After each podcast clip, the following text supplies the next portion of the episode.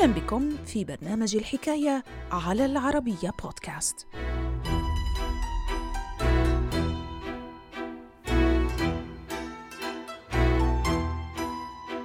ما بين عامي ألف وثمانمائة وواحد وستين و ألف وثمانمائة وخمسة وستين أسفرت الحرب الأهلية الأمريكية عن سقوط ما يزيد عن ستمائة وخمسين ألف قتيل وعدد كبير من الجرحى الذين اضطروا لتحمل الإمكانيات الطبية المحدودة لتلك الفترة والأمراض التي أودت بحياة كثير منهم.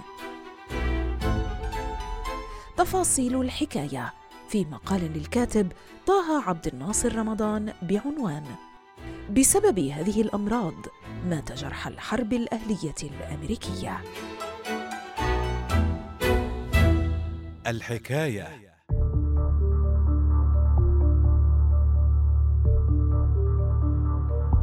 غياب التعقيم وقواعد الصحة والخبرة الطبية تسبب بظهور هذه الأمراض ووفاة أعداد كبيرة من المصابين.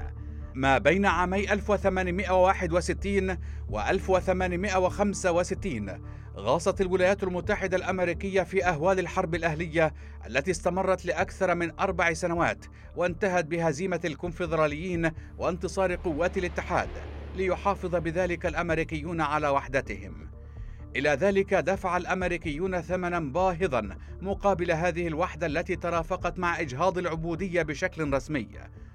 فطيلة سنوات الاقتتال أسفرت الحرب الأهلية الأمريكية عن سقوط ما يزيد عن ستمائة وخمسين ألف قتيل ودمرت جانباً هاماً من مرافق الولايات الجنوبية.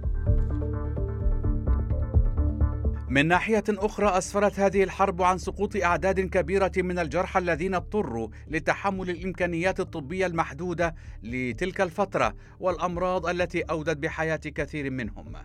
وفي الأثناء مثلت عمليات بتر الأطراف أبرز تدخل طبي قام به الأطباء الأمريكيون خلال فترة الحرب الأهلية. فتزامناً مع تعرض الجنود لإصابات مباشرة بالرصاص كان من العادي جداً أن يلجأ الطبيب لبتر ذراع أو رجل المصاب. إلى ذلك لم تستثني عمليات بتر الأطراف كبار المسؤولين والعسكريين بكلا الجيشين الاتحادي والكونفدرالي. فمن الجانب الكونفدرالي الجنوبي خضع كل من الجنرالين جون بيل هود وتوماس جوناثان جاكسون الذي توفي عام ألف وتسعمائة وثلاثة وستين وهو في التاسعة والثلاثين من عمره لمثل هذه العمليات.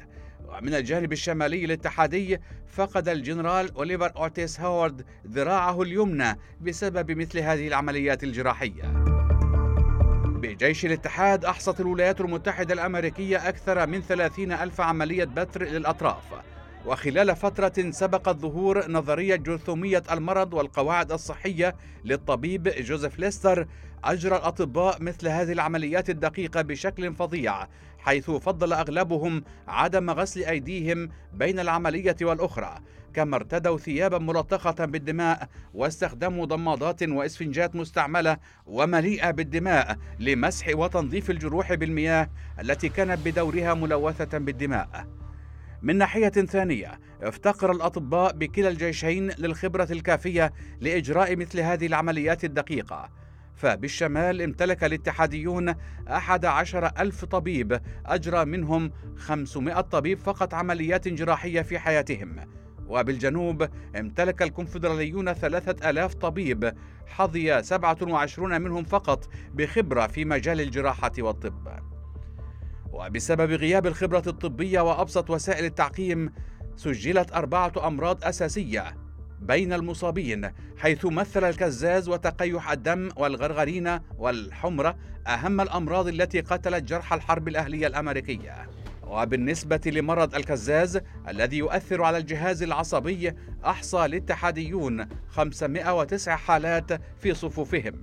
وبناء على تقارير تلك الفترة فارق تسعة وثمانون بالمئة من هؤلاء المصابين بالكزاز الحياة بسبب تبعات المرض.